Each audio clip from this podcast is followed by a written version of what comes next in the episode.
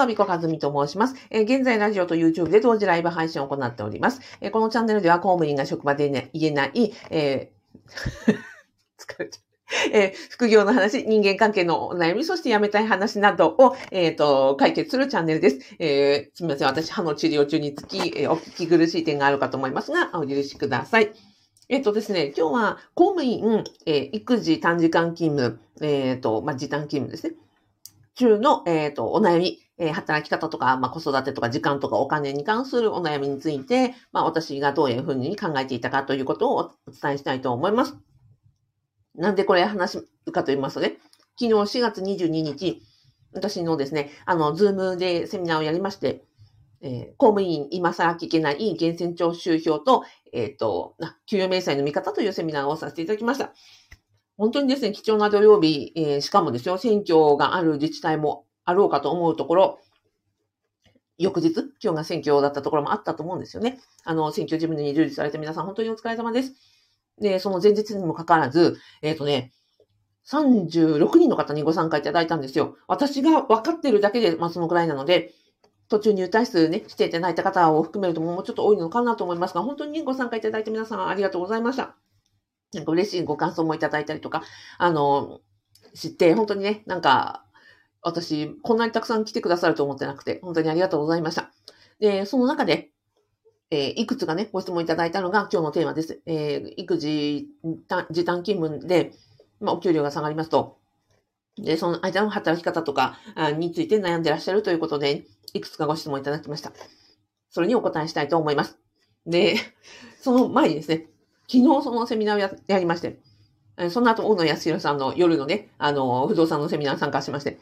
今日はですね、さっきまで、えっ、と、ファブメンバーの、あの、アビコカズミの副業不動産ゼミのですね、メンバーのスーさんが、東京からいらっしゃって、私のね、物件を、あの、見に来てくださってですね、どこを、あの、なんですか、うん、入居者目線でアドバイスをいただいたんです。スーさん、えー、ハトサブレありがとうございました。そして、その後はですね、えっ、と、ブラック企業から、えー31歳で、えー不動産と株、うと投資ですね、ファイヤーされたインベスさんという方のね、えっ、と、交流会に参加させていただいて、で、今そこから、あの終わって、えーこ、ここ、今、ライブを配信しているというところです。そうね、本当、インベスさんも素晴らしい方で、えっ、とラ、ラジオも、あのされてますし、ツイッターもされてます。本当に、なんかね、お人柄うーん、が、なんか、そこに集まられた皆さんがすごいあったかくて、なんか、あパッションも非常に熱くて、で、皆さんね、その不動産をこれからとかもう、なんですか、えーもう10年以上の、えー不動産の投資、大家業をやってらっしゃるという方もいらっしゃって、すごいあったかくて熱量のある場でした。インベさん本当にどうもありがとうございました。で、あそこでね、あの、あれですよ。私のいつもライブを見てくださってるというですね、しましまさんにもお会いしまして、しましまさんどうもありがとうございました。お会いできて本当に嬉しかったです。このライブね、なんか、あの、ほぼ毎日聞いてますと、あの、見ていただいてますという、あの、見てくださってますということだったので、本当に、ありがたい限りです。ありがとうございました。はい。というお礼を申し上げての、えっ、と、時短勤務ですよ。はあというわけで、そのな、なんでカミカミだったりするかというとですね、もう昨日から今日にかけても、まあ、怒涛の、まあ、いろ、他にもいろいろありまして、本当に充実した毎日を送らせていただいているというところでございます。で、えー時短勤務ですよ。で、その、昨日ね、うんと、給与明細の見方と、うんと、源泉徴収票の見方をなんで免許したかというと、やっぱり可処分所得を増やそうと。で、公務員のね、お給料というのは、やっぱり、あ法給表とか、えっ、と、表記の制度によって、あの、やっぱりこう、頭打ちとか決められてるじゃないですか。でも生活費は上がっていく中で、可処分所得が減っているよねと。じゃあそれをどうやって増やしていくかというセミナーをね、したんですね。えーその中にご参加いただいたね、方の中で子育て中の方が複数いらっしゃって、で、育児、うんとね、ご質問いただいたのは、あ、ちょっとパッと読め、読めないけど、うん。育児中の方がいらっしゃって、まあ、育児時短勤務をしていますと、まあ、収入減りますよねと。で、でもね、お子さんが、あの、生まれたわけだから、お金はやっぱり心配じゃないですか。教育費だとか、生活費だとか、これから確実に増えていくことがわかるので、まあ、そのお金と働き方の時間とのバランス。まあ、時短勤務の時に悩むというのは、まあ、時間、時短勤務を取る分、うん、まあ、時間はできますよねと。まあ、とはいえですね、育児しながら仕事してるので、時間ができたと言ってもですよ。まあ余裕という感じじゃないですよね。あの、めちゃくちゃ余裕で、うん、違う違う。えっ、ー、と、息もする暇がないほど忙しいのが、ちょっと息を吸うことができるようになったぐらいの時間のね、あの余裕だと思います。で、その分、時短勤務ですからお金がね、あの、減っていくわけなので、まあ、その、この働き方でいいのかどうかっていうことですよ。それから子育てについて、えっ、ー、と、時短勤務を選ばれているということは、やっぱりお子さんとね、の時間とか子育てのことを大事にしたいというふうに思いが終わりだと思うんですよ。で、逆にお金が減るから、やっぱその教育費とか今後のね、生活費、えー、などで、まあ、不安もあるよねと。あとご自身の働き方をお子さんが生まれたことによって、自分が今後どうやって働いていきたいのかっていうところもやっぱり悩むところですよね。なので、この時短勤務の中の使い方を、について、私はこうやっていましたということを伝えたいと思います。時短勤務の中で、私がやっぱり一番やってよかったって思うのは、お金ですね。お金の、えっ、ー、と、向き合うことです。えっ、ー、と、私第二子生まれてから、家計簿というものをつけ始めましてね。で、もともと本当にどんぶり感情の人間ですし、無駄遣い、あの、いっぱいしてきたので、家計簿というのはもう本当アレルギーレベルで、えっ、ー、と、うん、足し算も引き算も非常に苦手ですけれども、それでもやっぱりここでは、家計簿を向き合わないとと思いましてね。3年かけて家計簿に向き合ったんですよ。1年目は、あ、1年目、うんと、は、そうですね。まずは現状をつけてみようって。どんなに赤字でもいい、どんなに無駄遣いしていてもいいから、まずは今の現状の数字を知ろうと思って1年目やりました。で、2年目は、この1年目の数字をもとに、えっ、ー、と、減らしてみようと思います。で、ここで減らしてみて、で、ここで、うんと、ので、どんぶり感情でいっぱい無駄遣いしていたところを、なるべくスリムに、あの、しました。で、そこで、うんと、スリムにできたので、で、3年目は、えっ、ー、と、まあ、辞めることを考えて、宿舎を出て、で、あの、民家のね、賃貸、あの、アパートを借りて、で、宿舎から、うんと、アパートを借りるわけですから、家賃分が増えるじゃないですか。そこでどこまでやっていけるかのをやってみようというふうに思った3年間でした。で、なので、えっ、ー、と、第二に生まれてからですね、やったのはやっぱり、その時間ができた分、うん、家計簿つけたりとか、えっ、ー、と、マネープラン表ね、あの、で、そう、年間のね、生活費が分かったので、あこのぐらいの生活だと、えっ、ー、と、このぐらいの支出になるんだなっていうのは本当に毎日毎日体感で分かったんですよ。1円ずつ合わせましたのでね。例えば、うんと、ペットボトルを買うお金を節約して、水筒を持ったらこのぐらいなんだなとか、えー、外食をね、あの、しないようにして、お弁当で、あの、なるべくね、お出かけしたらこのぐらいなんだなとか、うんと、なんかそう、遊びに行くときにも、なるべくお金がかからない公共施設とか公園に遊びに行くとこんな感じなんだな、みたいな感じですね、徹底的に生活費を切り詰めてみて、それを、うんと、やってみたと。で、その生活に基づいて、マネープラン表ってわかりますかねうんと、ファイナンシャルプランナー協会の、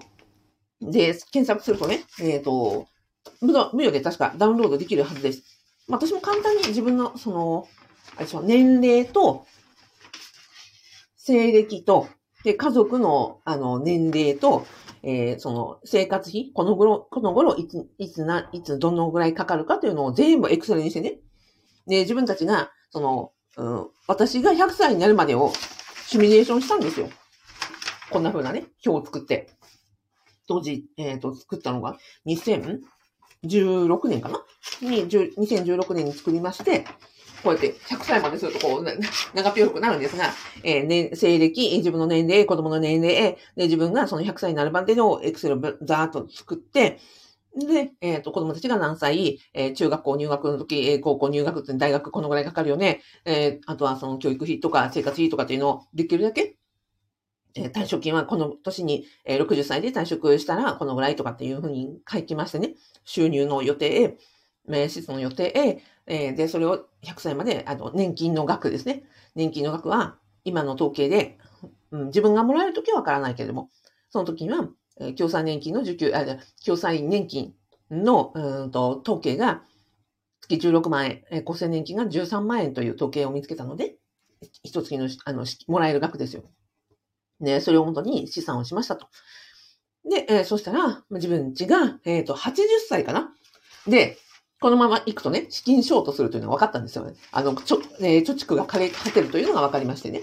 まずはその現状を、このまま行った先の現状を徹底的に考えたということでした。そしたらその数字で見えてくると、まあ、あ、これでもうこの今の生活をしている限りは、80歳で、もう、あの、すべてのね、あの、貯金も全て枯渇するんだなというのが分かりましたんで、じゃあもう、そしたら現状を変えるしかないなっていうのがもう腹落ちして分かったわけなんですよ。で、なのでそこから、えっ、ー、と、貯金ではなくて、利回りを考えた投資、インデックスと、インデックス投資とか、ドルコスト平均を始めたりとか、あとその副業でね、稼げる部分とか、まあ、いろんなその、えー、退職続けた場合とか、退職した場合とか、まあ、いろんなシミュレーションをしてみました。で、そこで、えっ、ー、と、80歳で、えー、このまま行った先は80歳で資金ショートするんだけれども、我が家の場合は、で、そこを、例えば起業した場合、こういう場合というふうにシミュレーションしていった結果、今のようなですね、うんと、退職して、起業して、えー、やっていこうと。その、定年退職、うんと、60歳までとか65歳まで働く、えー、というところではなくて、細くて長くていいから、定年がない仕事に私がつくという方が、定年がない働き方を続けるという方が、我が家の家計的には、えっ、ー、と、仲間するねと、100歳までなんとか安定、安泰になるねということが分かった。なので、そこで舵を切りをしたということでした。なので、私は、えっ、ー、と、おすすめは、今、ふる、あの、なんですか、時短勤務をされているのであれば、私は、あの、この時には徹底的にお金と、まあ、将来、長期の将来的な、えー、ライフプランに当てました。このことは本当に、あの、後悔もしていないし、今、えっ、ー、と、どなたにもお勧めはしているところです。と逆に、やらない方が良かったかな。うんと、働き方とかね、うんと、子育てとか、考えるときにどうするかっていうと、私はね、うんと、やった方がいいこととか、こんなことしてあげたいは、無限大にあるんですよ。例えばね、子供が、うんと、もしかしたら医学部に行くかもしれないし、もしかしたら留学するかもしれないしとかって、やってあげたいこと、こんなことも習わせてあげたいし、あんなこともやってあげたい、ね、旅行にも連れてってあげたい、ディズニーランドにも連れてってあげたい、海外も見せてあげたいとか、やってあげたいことっていっぱいなんですよ。こっちって無限大だから。そうじゃなくて、そっちを考えるよりは、これだけは絶対さ、あの、やりたくない。あの、ここだけは、まあ、死んでも避けたいということを考えました。子育てにおいても。あとは働き方においてもそうです。うんと、まあ、やりたい仕事とか、まあいろんなことはありますが、うん、それ考えると、こう、無限大、えー、制限がなくなっちゃうので、そうじゃなくて、こういう働き方だけは絶対したくないっていうことだけを考えたんですよ。いやもうこれだけはもうなんか死んでも避けたいみたいなね。ことを考えて、じゃあ自分がもう絶対に嫌なことだけは、あの、やめよう。例えば、どういうことかというと、うん、例えば、うん、今日自分の命がなくなるときに、うんと、いつ？あ、そうそう。今日もし死んだとしても後悔しないような仕事の仕方しようっていうふうに思ったんですね。なので、それから、あそこから逆算していった。何何をしたいとかそういうことじゃなくて、今日、うん、そうですね。まあ、いつも思ってますけども、うんと、今日死んでも、えー、後悔しない働き方をしよう。それから、うんと、いつ死んでも後悔しない子育てをしよう。で、というところから始まりました。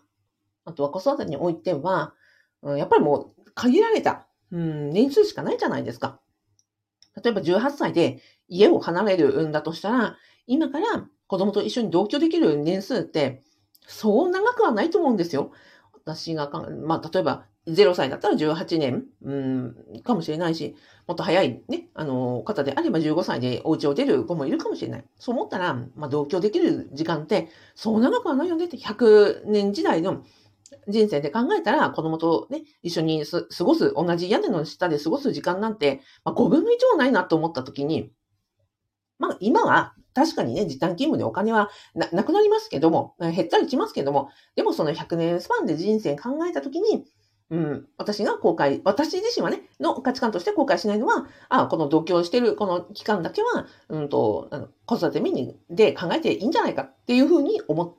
たり、しました。なので、えーと、やってあげたいこと、より良い働き方っていうのはもう無限大なので、そっちじゃなくて、これだけは絶対にやりたくない、えーと、こういうことだけはもう死んでも避けたいというところを考えて、そこから、えー、じゃあどういうふうな、うんと、ライフプラン、お金の制限、お金の、ね、ライフプランが立てました。ややりたくないことを明確化しました。すると、大体なんかね、見えてきたというところで、そこから今のね、あの、働き方への、まあ、退職とか、企業とか、そういう舵切りをしていったところです。何か参考になるのか わかりませんけども、えっ、ー、と、まずはお金ですね。うんと、お金の数字はやっぱりはっきり答え出ますんで、どういう現状であろうが、うんと、現状をまず把握するというところが、時短勤務の間にやっておいて本当に良かったことでした。うん。です。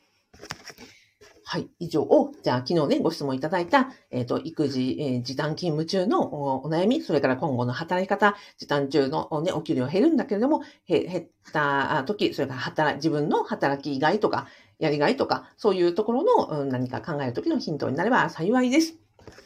はい。では、えっ、ー、と、今日も本当にどうもありがとうございました。最後にご案内でございます。えっ、ー、と、私がやっております、えー、アビコカズミの副業不動産ゼミでは、まさにですね、働き方とお金と時間のことを、えー、解決しようということで、えー、マネーリテラシーの向上とか、あとはその、それこそ貯金をするとか、えー、マネープランニングを知って、で、給与以外の収入があることによって、先ほどの、ね、マネープランっていうのは本当に劇的に変わるんですよ。あの、給与、例えば一月に2万円の、うんと、給与以外の収入があるだけで、もう人生100年時代のマネープランニングってめちゃめちゃ変わるのでね、あの、まさにそれを体感したこのマネープランニングでした。まあそういうこととかもすべてですね、やってみて分かったことがあります。で、そのあたりのですね、あの、辞める前、えー、辞めた後の、えー、失敗談とか、えっ、ー、と、うまくいったこととか、いろいろありましたので、それをですね、無料の動画やセミナーにまとめておりますので、えー、退職、えー、育児、えー、を機に私もめちゃくちゃ悩んだので、えー、その時のプロセスですね、えー、を動画セミナーにまとめております。えー、よかったらご覧いただければと思います。はい。では、最後まで、えー、お聞きいただきありがとうございました。えー、最後にですね、あなたに、えー、感謝といいねとハートワークをお送りして終わりたいと思います。ありがとうございました。